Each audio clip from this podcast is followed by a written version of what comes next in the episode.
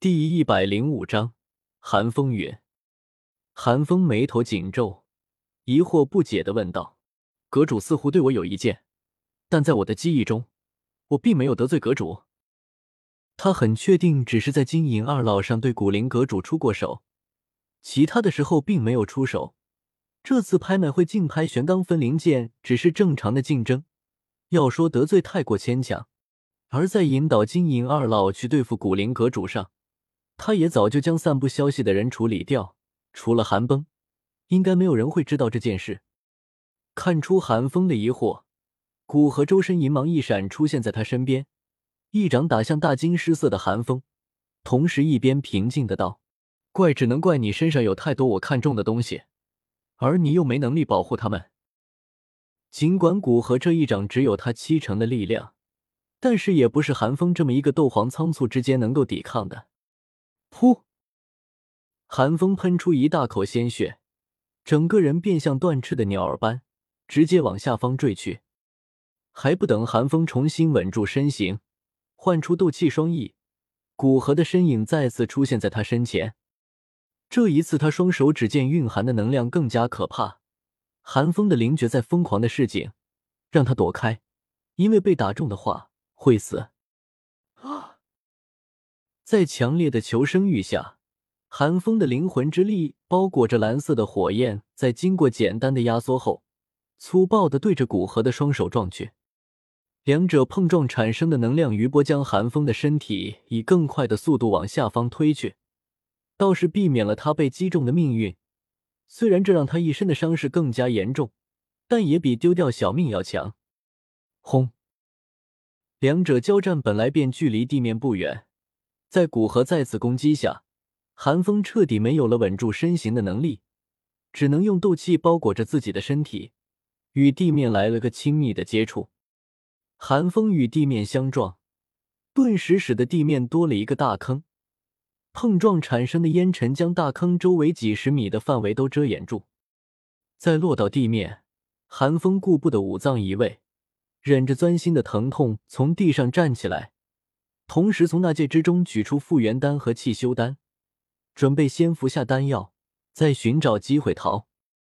烟尘外面，古河微皱着眉头，要将一个斗皇秒杀，果然是办不到的。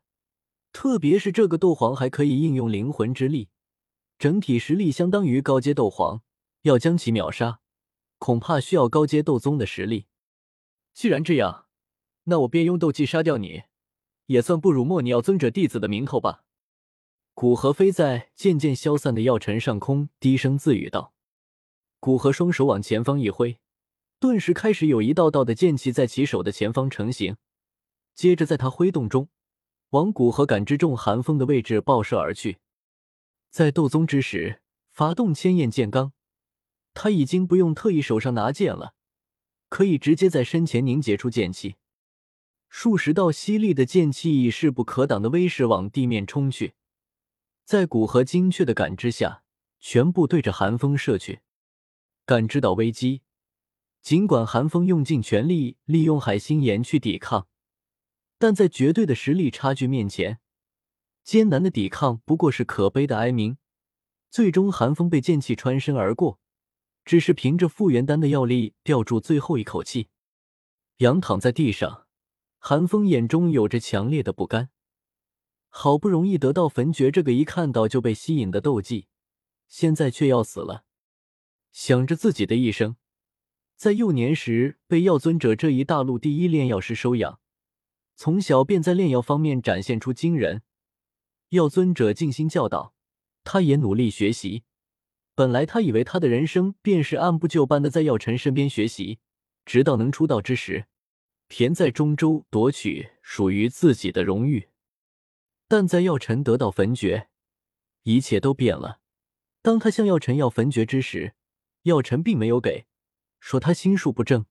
扯淡的心术不正，还不是怕他修炼那个功法快速超越他？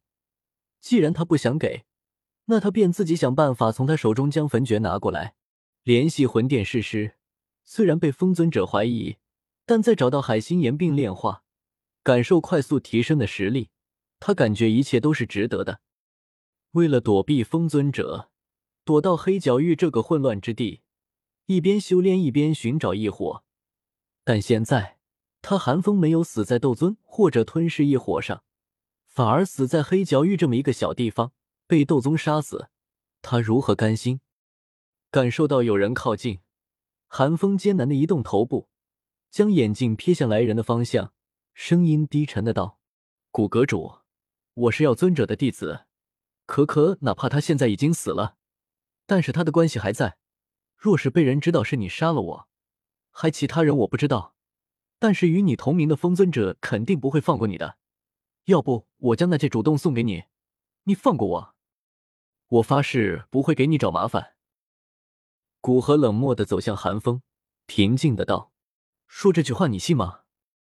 自从看到我用了青莲地心火，你好像便对我有不一般的敌意。”虽然并没有在现实中表现出来，但是我还是能感觉到的。更不用说我夺走你的那戒，恐怕我这次放过你，你心中不仅不会有丝毫的感激，反而会时时刻刻的想着怎么让我死吧。寒风身体猛然涌出大量的蓝色火焰，绝望的吼道：“既然你想杀我，那我也不会让你好过。”不顾身体的伤势，灵魂之力暴涌而出。将那灵之中的一火本源抽出，准备将一火本源爆开，哪怕自己死也不让别人得到它。随着古河的轻哼声，一股让天地失色的灵魂力量涌出，以尖锐的姿态刺向寒风的眉心。七品炼药师，身体僵硬，寒风没想到古灵阁主的灵魂力量这么强大。这股灵魂力量已经不比一般的七品炼药师弱，甚至还隐隐强过一筹。在这股灵魂力量下，他根本来不及爆开异火本源，便被那股强大的灵魂力量直接将居于眉心的灵魂击碎。身魂相连，寒风的身体也彻底停止了呼吸。一代药皇自此身陨于这无名之地。古河走到韩风身边。先将他手上的那枚深蓝色那戒取出，省得被抽出的海心岩毁掉。